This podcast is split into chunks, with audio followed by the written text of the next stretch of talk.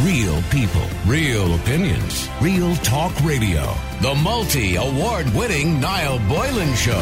Classic hits.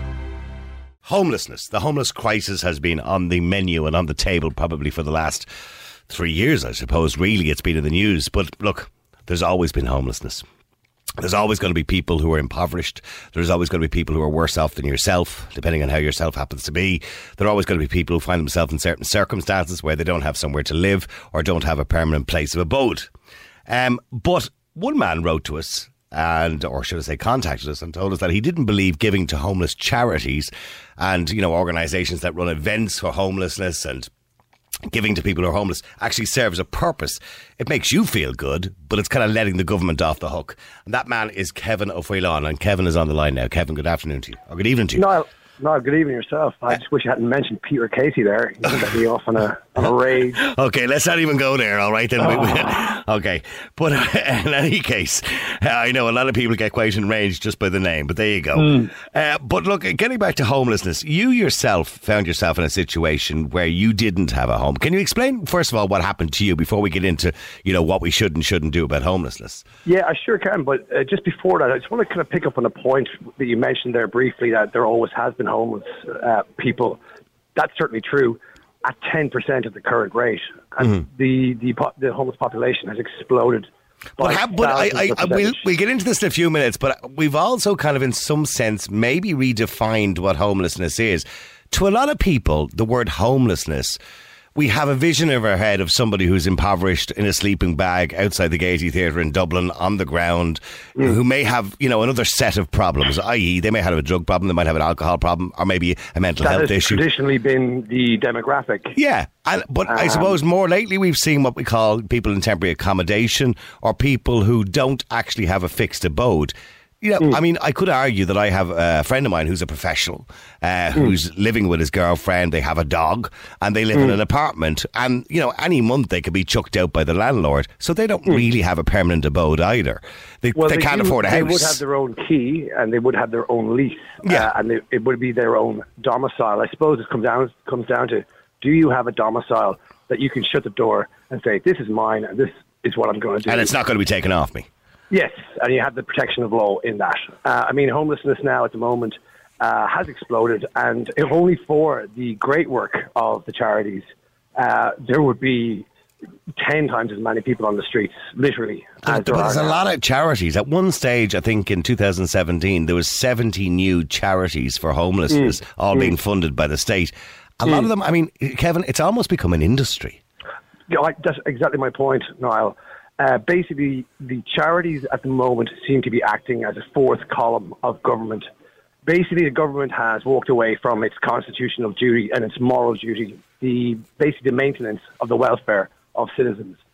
It's walked away from that, said, oh, we can't do that, and the charities are absolutely brilliantly picking up the slack. But some of them are brilliantly picking it up, but there's others that are just taking the funding and paying large wages to CEOs. That's as maybe, you know, that's an issue for internal governments within each charity. But the fundamental issue is that by taking up the slack, they are allowing the government to continue in this willful, I suppose, ignorance of the problem. They're ignoring the problem. Their argument, Kevin, is they don't have a magic wand to suddenly, you know, boom, there's 20,000 social houses. Yeah, we managed to do it in the 1920s, 1930s. I think it's a different world. When Sean Lamass originally decided, you know, that Dublin Corporation, let's build a load of houses, you know, in the suburbs of Dublin, for example, you know, for people like my mum and dad who was living, they were living in Belvedere Place where there was 40 other people living in the same Georgian house. And they moved out to Edenmore and to Coolock, and, you know, people moved out to Cherry Orchard and Ballyfermot and all these estates that were built by Dublin Corporation. It was a very different world we lived in. I disagree. I disagree fundamentally. I think it's a matter of ideology and ethos. We do have the financial resources in this country. We have the land banks. What we don't have is the political will to address this problem. And there's a reason behind that. I'm not fully sure what that reason is, but I know it's cost is a big factor, isn't it? As well, no, cost is not a factor. I mean, Why do they sell off all those corporation houses at the time? Because they just didn't have the money to maintain them. That's typical conservative ideology. It's done the same in the UK. They've created a massive, twice as bad problem in the UK by doing exactly that, and we're following them literally letter for letter. on that particular, I suppose, what would you call it, strategy. Mm-hmm. The whole notion of we have to protect the taxpayer, it seems to be trotted out left, right and centre. Taxpayer has no legal entity whatsoever. The citizens are the centre. The citizens and family are the centre of our constitutional republic.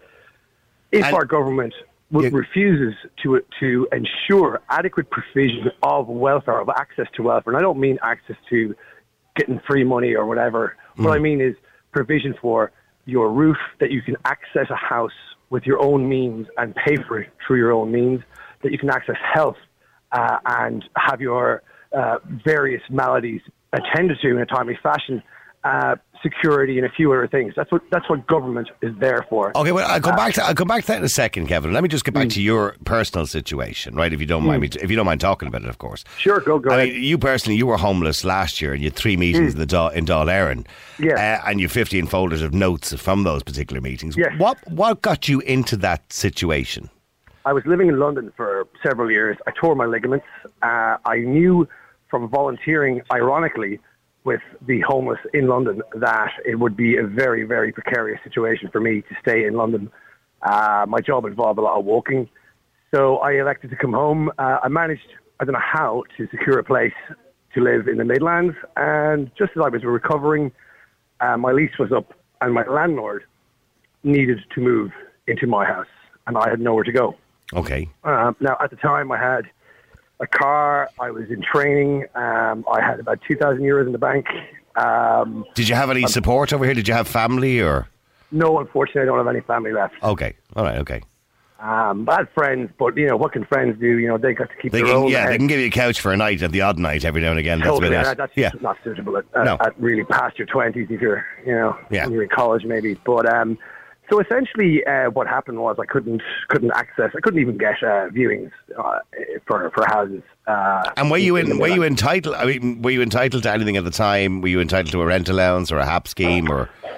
The HAP is woefully. It's ridiculous. It's not fit for purpose. We're spending a fortune on it, aren't we? We're spending 25 million a month on it, or something ridiculous on it. Well, that's all going to the private landlords. Yeah, well, but you can't blame them for wanting to take it either. By the way, but why aren't we ensuring that those revenues are used to actually provide social housing, for which can be paid, the HAP allowance can equally be paid back into, for example, local authorities, and that can be reinvested back in to the wider community at large.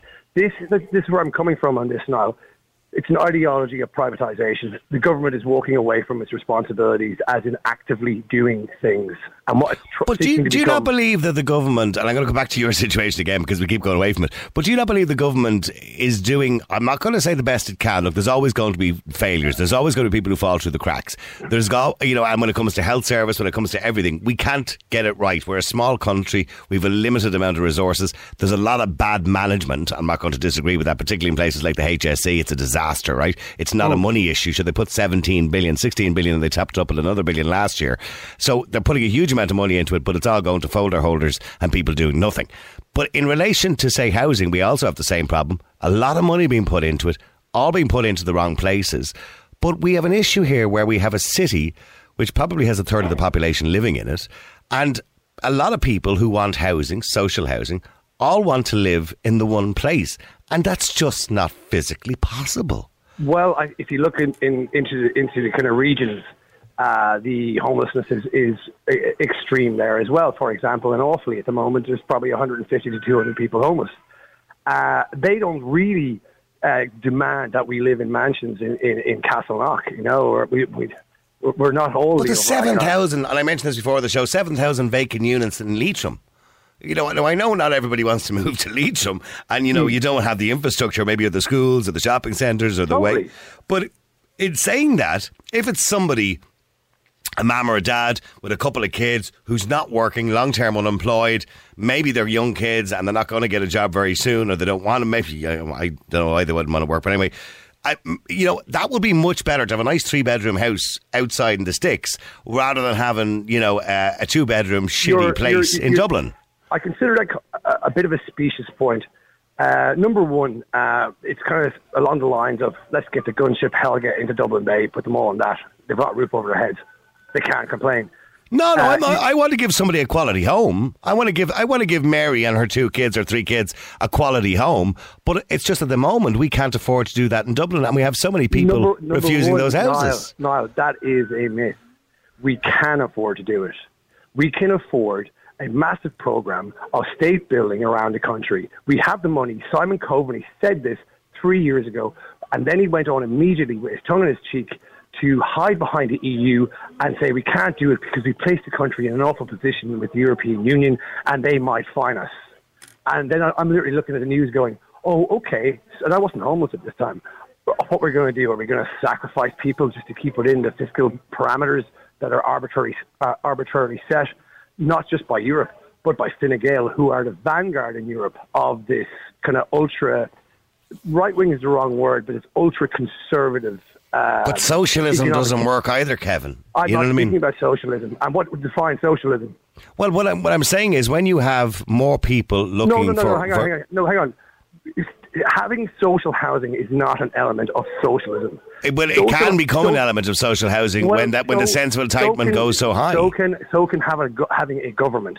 You can say anything becomes socialism if you wish to kind of base the argument. But when I listen to some independent politicians, I won't start naming names, but some of the independents out there, and I think you know who I'm speaking of, Val, they would love to live in a socialist society. And socialism just doesn't work. You're going into a completely different argument there now. Well, it's all part of the same argument, isn't it? No, you're being disingenuous now. What I'm saying is, and this is a very fundamental thing, you can ask any politician this, the state needs to build more houses.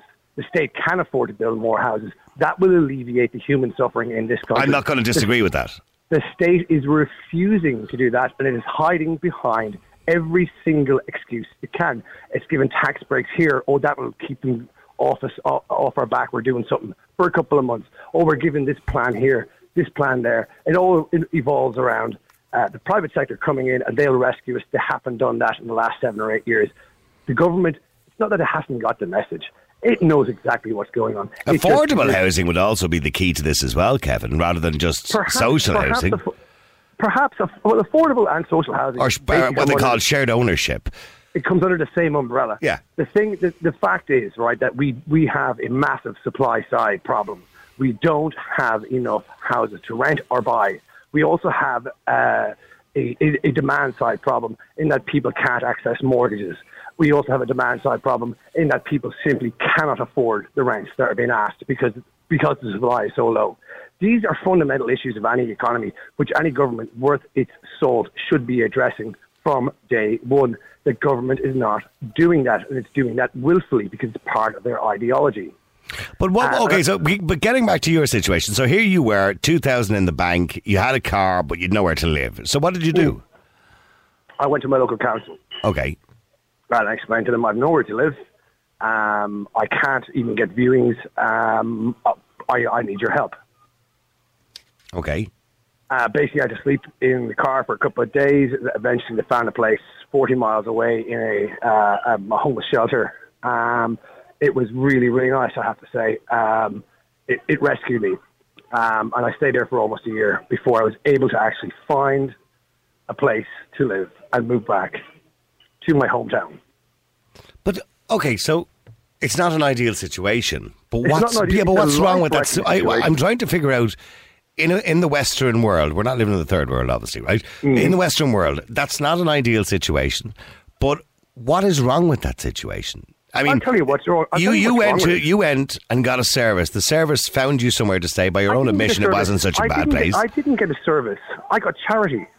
Well, yes. But it's not a service. Are we going to say now, if you have the government stand up and say, okay, the charities are no longer independent bodies, they are now acting on our behalf. No, but the point I'm making is, it wasn't ideal, but they found you somewhere by your own admission that wasn't too bad. You stayed there for a year till you got back on your feet. No, you're deliberately trying to move away from my fundamental point on this issue, about which I spoke to your researcher earlier on.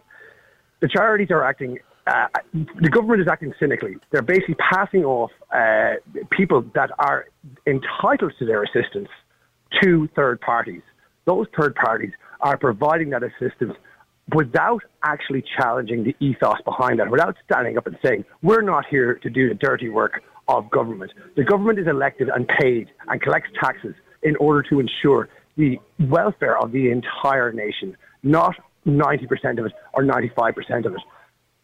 And basically, there's two problems that you have. The government is let off the hook because the problem doesn't explode, because the charities are picking up the... Well, the problem has exploded, in fairness. No, it would be much worse without the charities. Now, they are taking up the slack that the government should be taking up, and what they're allowing then the government to do is to continue on and ignore the problem, and just they don't care. So you believe there's some sort of political agenda behind the homeless crisis?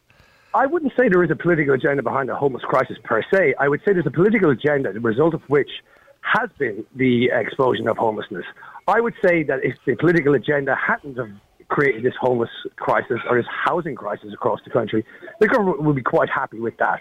The fact that it has been one of the results of this political ethos, ideology, agenda, call it what you will, it doesn't really matter to them. They kind of wish it hadn't happened, but they're ploughing ahead with their agenda. Well, let me ask you a question then. And don't give me a really long answer to this, but make it as short as you can, right? Yeah. But suddenly the government disappears tomorrow, and I put you in charge. Mm. Right, so you're now in charge of Owen Murphy's job of housing, right? And nobody is telling you what you can and can't do, and you have a reasonably good budget for it. What do you think we should do to end the housing crisis or the homeless crisis? What do you believe we should do? Well, fundamentally, I don't think we should have a guy whose only job was writing speeches for the UN as a housing minister in the first place. But what would it do? Simple. 26 counties in the country, there's probably 33 or 34 local authorities. I would instruct each of them to come up with a plan in the next 6 months in each county to provide a specific number of housing units in each county and each local authority area. Let's just break it down, assuming we've uniform population throughout the country, which we don't. 1,000 houses to be built by this time next year, state-owned. But the majority of those councils are going to be in Limerick, Galway, Cork and Dublin. 80% of that. I already said let's assume for the sake of argument that you basically instruct each local authority to build a specific number of houses. Those are social and or affordable housing. They are to alleviate the crisis, the suffering at the lowest end of the socioeconomic scale. That's an instant solution. That works. It's worked in the past. And where's the money going to come from for that plan? We are rolling in money. No, we're not rolling in money. We are. It has to come from somewhere else. So you dip into that money and you take 10 billion out. Simon Coveney said 3 years ago, we have the money and we have the land. We're just not allowed by the European Union. So maybe Simon Coveney didn't know what he was talking about, in which case... Well, mind you, Simon Coveney very rarely ever knows what he's talking about, if you ask me. Well, that's a fair point. I think he knows exactly what he's talking about most of the time, to be honest. Mm. Okay, well, do me a favour. So the main thing you're against is you believe the charities have a negative impact, as it just makes people feel good about themselves for donating, but they've kind of forget all about the reason why they're donating in the first place. It's sort of what I'm trying to say, but not really. I wish the charities would come together as a single voice and start challenging the government on their... Literally, but do they not on a regular basis? You hear Anthony Flynn or Peter McVeary or whoever it happens to be, on a regular basis telling us, how bad the government are doing or how bad of a job the government are doing. Yeah, but you see, what they're not doing is standing up and pointing out the government has said this. This is not true. Like, for example, last year, 600 people were removed from the homeless register. The kind of response from the charities was, oh, the government has to do better. No, the government don't have to do better. This was done deliberately in order to massage the figures. But the figure you're quoting, say for example, and I don't know the exact figures, right? In temporary accommodation in this country, there's usually anywhere between 9,000 and 10,000 people, right? So that, we'll say 9,500 people, right? That 9,500 people is not the same 9,500 people that were there last year. Some of them are, but not all of them. I was the first person to leave the homeless shelter that I was staying in a year and a half. But when we're talking about hotels and B&Bs and, there's thousands of people are accommodated and the figures were released recently. 4 years at a time. Yeah, well, very few people are there more than a year in a hotel. That's not true. That's not true. There are some. Niall, that is not accurate. In the hospital that I stayed in, I was there for just short of 12 months. I was the first person to leave. But you're bottom of the priority list. You're a single man. You know what I mean? I've just thwarted your point. What's the difference whether I'm a single man? I'm just saying you are bottom of the priority list. Mary with three kids is top of the priority list, and rightfully so. Fair point. airport. Well, I would actually disagree. I think that every citizen should have access to housing in this state. Yeah, but there has to be a priority. Hang on there, you're going in two different directions. There simply isn't the access. You can have all the resources that you need, and you cannot fundamentally access housing in this country. Yeah, but Kevin, you're never going to have enough, because if you did have enough, you have too much. You have too much. No, the point I'm making is the population is growing all the time. You have people coming and going who are transient. So what I'm saying is you're never going to have enough housing for people who need it. No, you are being disingenuous. I'm not. If you did have enough housing for everybody who needed it, you probably have too much housing. That is not accurate in terms of the facts of life in this country up until 7 or 8 years ago. Up until 7 or 8 years ago, we did have enough housing. If a person wanted to move to a house, he could find one. If he wanted to move to an apartment, he could find one. If a family wanted a big house for themselves, they could find one. That is not the case for the last 7 or 8 years, and it was certainly in the 3 decades that I was alive before that. Okay, well, do me a favour. Stay there a second, Kevin, if you don't mind. I want to take one or two people, obviously want to comment on this as well. Mark, you're on Classic Hits. How you doing, Mark? How's it going? How you doing, buddy? Good, Mark. I mean, you were a resident in Apollo House. I was. It says on my screen here. Yeah. Yeah, 2016, yeah. Okay, and now you work in a homeless charity yourself? I do indeed, yeah. Obviously, I'm not going to say which charity, but I work in a homeless charity now, and looking from Apollo House, nothing has happened, nothing has changed. But I totally disagree with them guys are saying. Without these charities, look, the government don't care, the government are not going to do it, and the government are not going to help anybody. Without these charities, these people are on their own. The government has already turned their back on the people. 2016, when I was in Apollo House, there was supposed to be no homeless by June 2017. If you look at the statistics, that's jumped up by at least 1,000 people, probably more since then. You know, this is something that shouldn't be happening, you know, This shouldn't be happening. There's women and children sleeping in hotels. There's people sleeping in Garda stations at night. There's people going on the streets of Ireland. Let's not go into the individuals in the Garda station. I mean, we know what that story's about. Okay. But this is the reality of what's happening in the country, and it's people that shutting their stories down that need to be highlighted. I don't think anybody's shutting the story. Mark, people don't shut. The media cover these stories all the time. You know, I understand they did cover that, you know, but that's not just an independent case, you know. There's a lot of cases like that that the media don't hear about, you know. And I personally know a lot of homeless people from what I've been through. I was homeless for 7 years, and unfortunately I lost my apprenticeship, and that's how I ended up homeless. But I didn't want to go into the hospitals or B&Bs because of the drugs and drink uses that was in them then. What was your circumstance? How did you end up homeless, Mark? Because I had an apprenticeship. I was doing plumbing. Right, which is low pay, yeah. Low pay. Low pay. Obviously, I was doing well. The rent wasn't as expensive back then, you know. But I lost my apprenticeship at the downturn, and I couldn't afford to keep up with my rent. But I was 21, 22 years of age then. I was an independent young lad. I couldn't depend on anybody, you know. Could you not move back to your parents' house until... No, because of overcrowding issues. Because of overcrowding issues? Yeah, because of overcrowding. But you did live there before you moved out into your apartment. Yeah, when I was 18, I lived there, yeah. Well, I have a son, 22, lives at home. You know, I have a son, 22, lives at home. Not everybody has the same circumstances, you know. Everybody has totally different circumstances. Everybody has an individual story. You know what I mean? Maybe some environments are not right for people to go back with. Maybe just nobody has family. And that's the reality of what's happening, you know. Okay, but getting back to what Kevin is saying, by supplying money through charities or by supporting charities or supporting charity events, we're essentially letting the government off the hook. Is he right?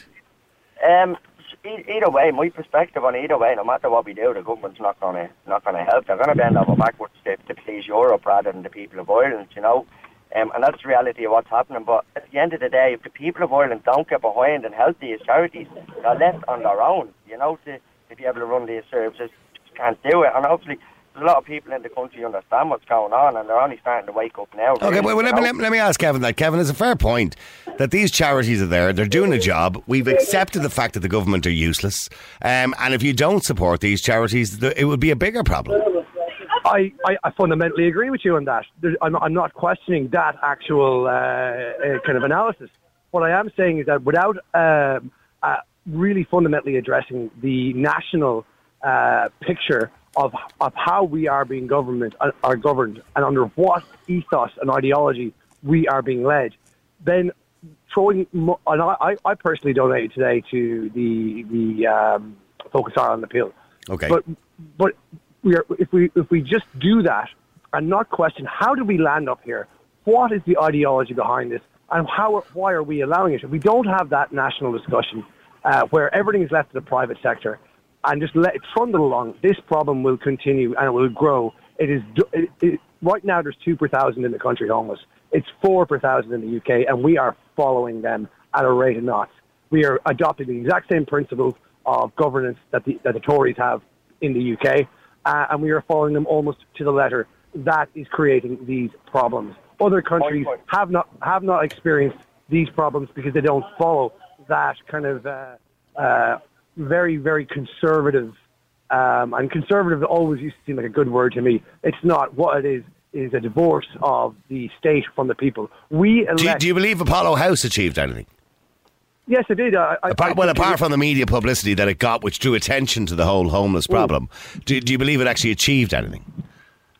No, fundamentally, no. It wouldn't have achieved anything at all. They got a substantial amount of money. I don't know where. By the way, Mark, just in relation to the money, wasn't there 100,000 raised to GoFundMe and all sorts of carry on for Apollo House? How was that when Apollo House closed down? I think it was on the 16th of January or whatever date it was.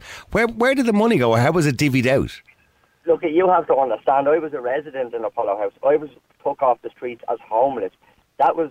Nothing got to do with me. Oh no! I'm just wondering. Did you know? I'm just curious. Was it given out to other charities? It was. As far as I was concerned, it's being dished out between numerous different charities. Okay. You know, there's a couple of something. Because it would be nice to know that people donated where the money went. Yeah. Well, all you have to do with me. I was a resident. You know, that changed my life. I didn't ask questions. I got someone giving me a helping hand and turned my life around because of Apollo. And where are you sleeping now, Mark? I'm back on my feet. I have a job. I have a house. I have a family. You know, we wouldn't be here only for these charities and only for the people of Ireland getting behind these charities and donating, you know, to be able to change their life. And that's basically what it is, because I knocked on the government's door hundreds of times and they don't want to know. So the house you have now, and please don't think I'm judging you, by the way, but the house you have now, is that social housing?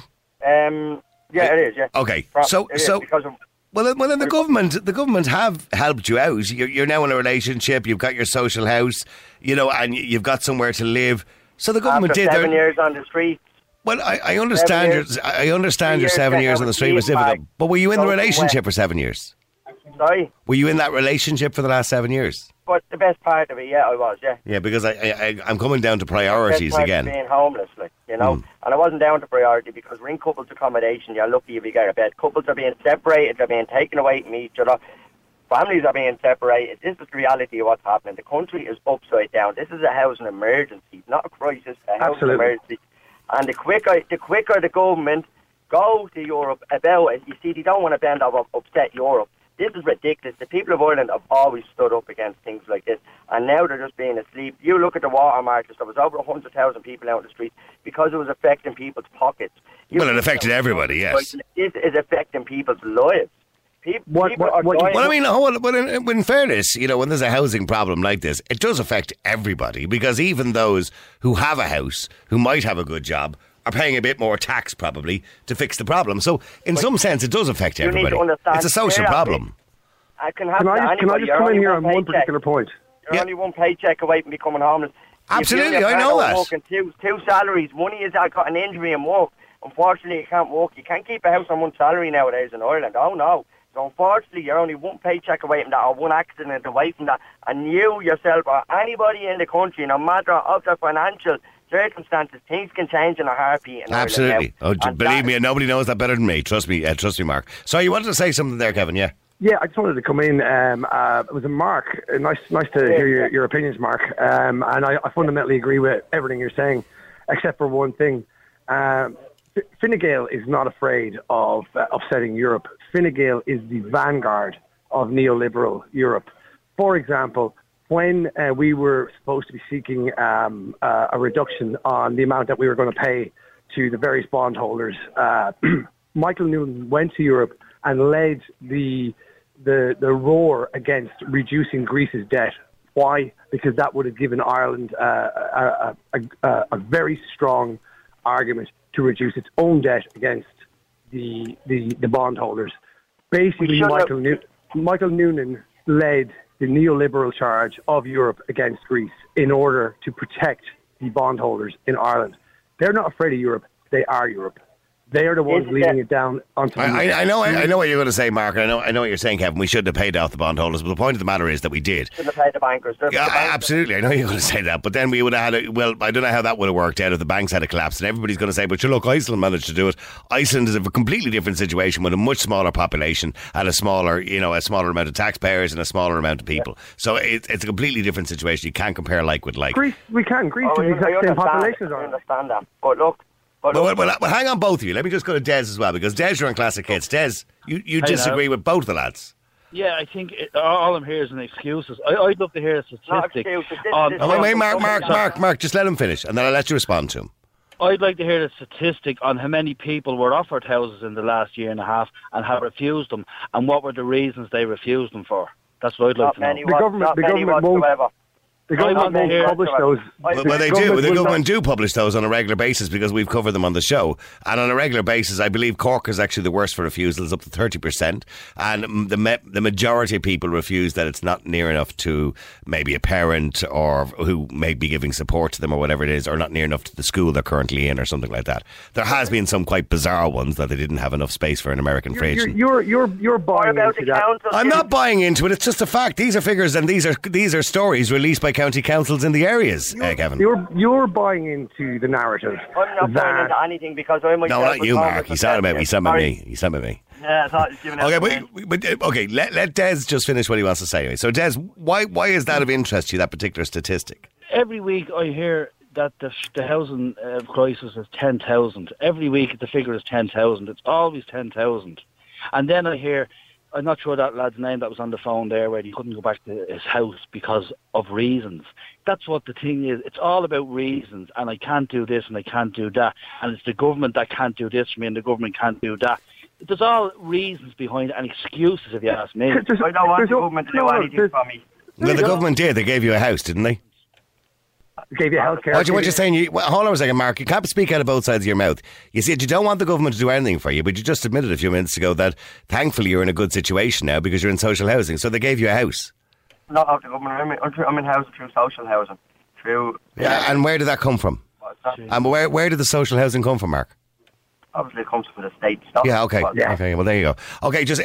So that was a silly statement. But say there was in relation to Kevin, what you were talking about there, and the figures that Des mentioned there.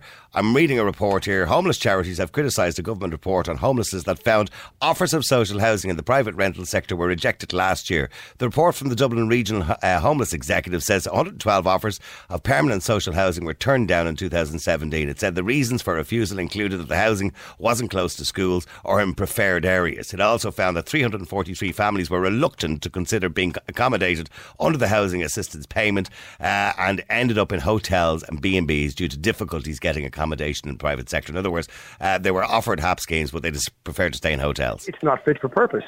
Who would prefer to stay in a hotel? I will give you a fund. Well, 343 families did, but go on. You cannot afford... Thankfully, I'm working and I can afford to pay my rent. If I lost my job tomorrow, I cannot stay in my house because I will not be able to afford the rent under the unemployment payment plus the HAP. The HAP I would receive per month would be €90 per month.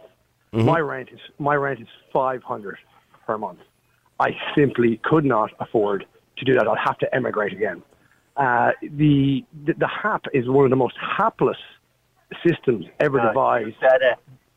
By any government, and it is not fit for purpose. If you have to rely on HAP, most likely you are going to be absolutely impoverished. And I mean, going hungry, going on clothes. I don't believe that. And there's a lot of people living on the HAP scheme and doing reasonably all right. Sorry, Des, go ahead. You want to say something else? Sorry, no.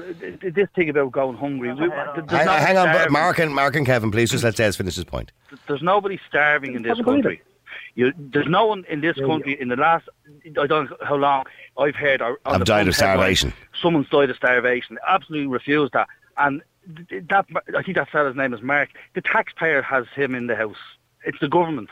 So the government are doing what they can. But it's very hard to change this homelessness if people have the idea, I want to live next door to me ma in a 3-bedroom house and I want to be down the road from the school, blah, blah, blah. It's not going to change. The mentality has to be, it's not going to change. So don't give me all these things. I don't have that mentality. The HAP scheme mightn't be working, okay? That could be an issue. It's a disaster. But it's part of the problem.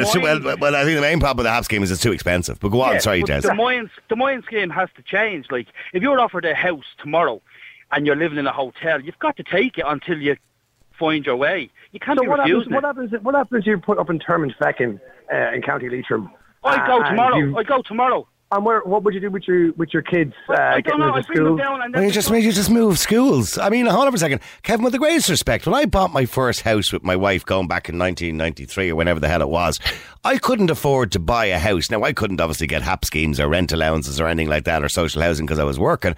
But I couldn't afford a house in the area I wanted to live in or anywhere near where I was working. So I had to get one miles away. So I just got what I could afford. Okay, I didn't have the luxury, so my kids, if I had had kids at the time, which I didn't, but if I had had kids, they would have had to just move schools.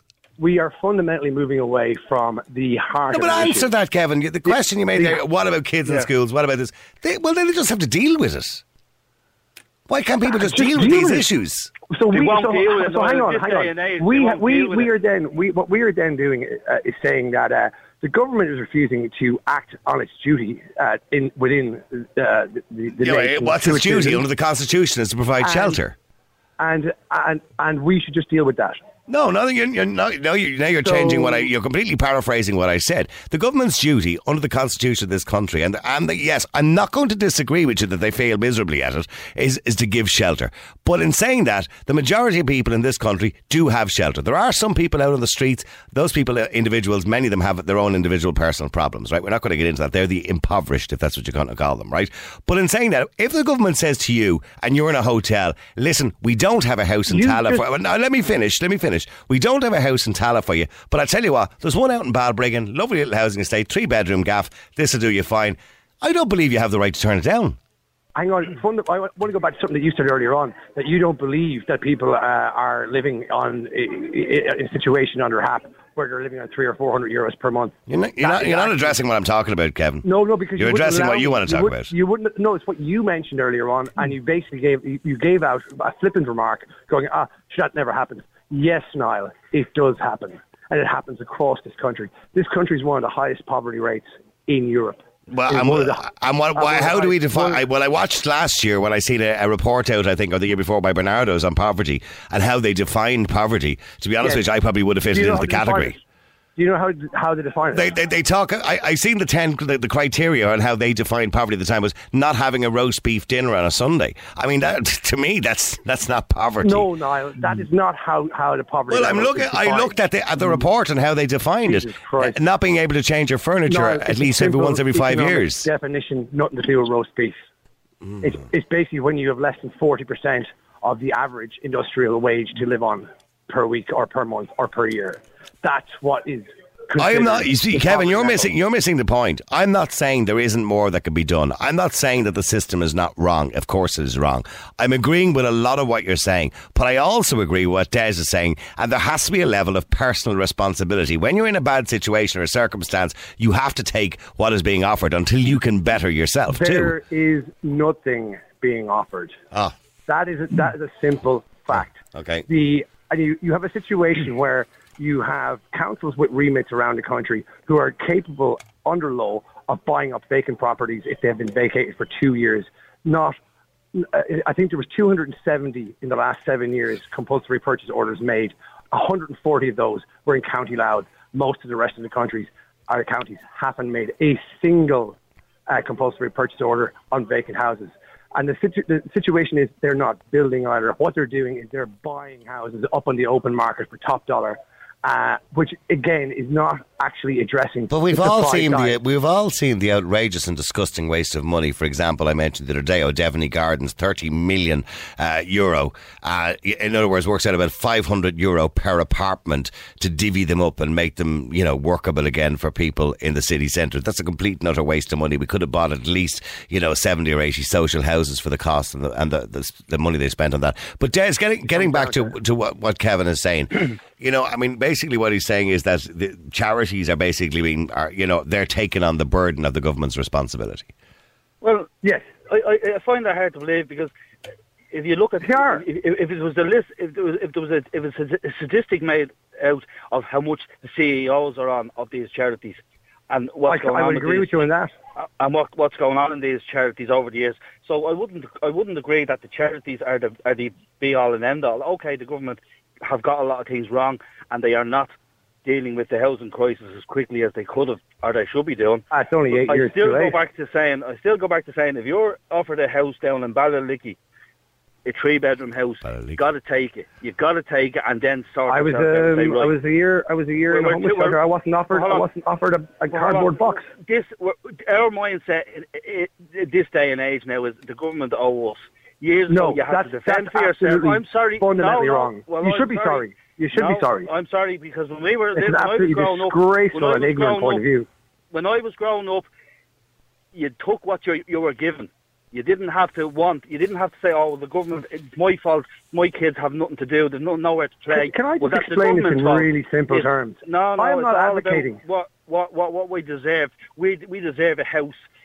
I'd say if you were to vote on that, how many people to change the constitution to say that the government, it's the right of every person to have a house, not a roof over their head. They'll all be. It doesn't say that in the constitution at all. The government refused. That's what he's saying. You know, if you had a vote on that tomorrow, I believe the majority of people would vote no. Of course they would, because they've been sold along this entire... No, because people would see that as too simple. It's too easy. I agree that the Constitution, we all have a right to a shelter. Absolutely, of course we do. We live in the Western world. There's no reason why we shouldn't. But the right to a home, which is a permanent home, I should never be enshrined in the Constitution. It does not say that in the Constitution that you're entitled to shelter. Well, it does, as far as I'm aware. It does not. You are not aware. It does not say that. What does it say? What is the actual wording? It says that the government shall act in accordance with the welfare of the citizens of the country. It doesn't mention housing, it doesn't mention a car, it doesn't mention the dole, it doesn't mention roast beef. It doesn't mention roast beef. I'm well aware it doesn't mention roast beef. I was talking about the criteria that was set out in the questionnaire when they were talking about poverty. And as far as I remember, that particular report was out by Bernardo's at the time talking about children in poverty. And they talked about families. And some of the questions that were asked was, can you change your furniture once every 5 years? Do you have a roast dinner at least once a week on a Sunday? These kind of questions. And if you, for example, filled in 3 of these as a yes or a no, I can't remember which way around it was, you were considered to be in poverty. And some of the questions were daft, as far as I'm concerned. Those are indicative questions. The definition of poverty is living below, in Ireland for a single person, is living below €204 per week after you pay your rent. If you have €204 per week left when you pay your rent, you are on the poverty line. So there's a lot of people listening to this radio station right now who work, pay a mortgage, pay bills, and have less than €204 a week. I didn't mention bills. No, I'm just saying. Well, when you're talking about having €204 a week left, I'm talking about a specific thing. It doesn't include bills. All right, it includes your rent after you pay your rent. If you've less than €204 per week per single person, then you are on the poverty line. If you have €300 per week and you've got a wife and 2 kids, you're way below the poverty line because that's 5 people living on that money. So stop throwing in extra red herrings that I'm not mentioning. I just believe you've redefined poverty. You mentioned. I think you've redefined poverty, Kevin. No, I haven't.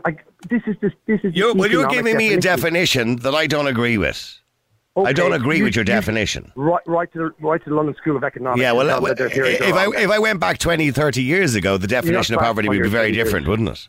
No, it wouldn't be the exact same. I mean, has Des not got a point? For example, many years ago, most of us, I'm sure, Kevin, you were too, I don't know what age you were raised in Dublin Corporation estates or Cork City Council estates. Do I sound like a dub? It's not an insult, Kevin. All right, but in saying that we were raised in corporation estates, council estates, or whatever it happened to be, you'd have been there with your 2 sisters, 3 brothers in a 3-bedroom house. It wasn't an issue. We got over it. Nowadays, every child must have its own bedroom, and that's rubbish. It's not rubbish. No. It is. It's not rubbish because that's what's being demanded of the council. No, you're throwing a specious, unbacked up. It's not unbacked up. That's what's being demanded of the council by people. There are millions living in those circumstances. There is still, yes, because they've been in those circumstances for a long time. You cited 130 examples the other way around. So out of the millions, 130 have behaved according to your kind of opinion in a frankly outrageous fashion. So that, a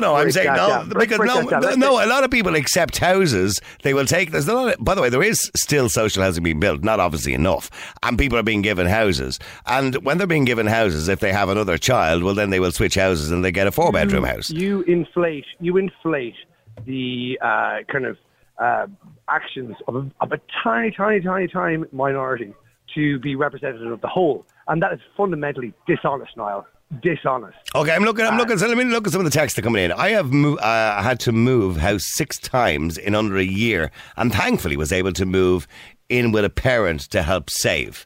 Another person says, does that guy think he is the only person with a voice? He is so rude, just talking over everybody. He must love the sound of his own voice. Well, then, you know, I do. Yeah. All right.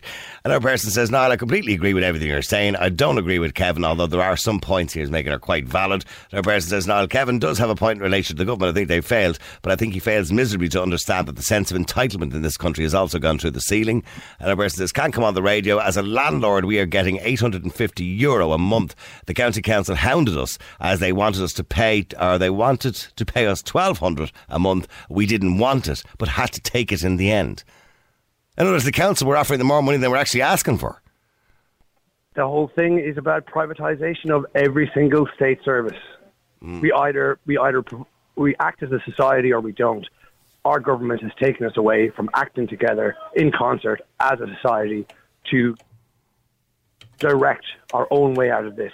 Instead, they're passing it over onto the private sector. The private sector have no responsibility to anybody but themselves.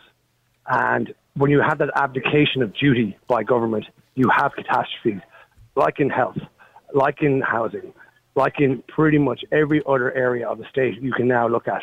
The teaching crisis, the guards at the moment, absolutely morale at its lowest it's ever been.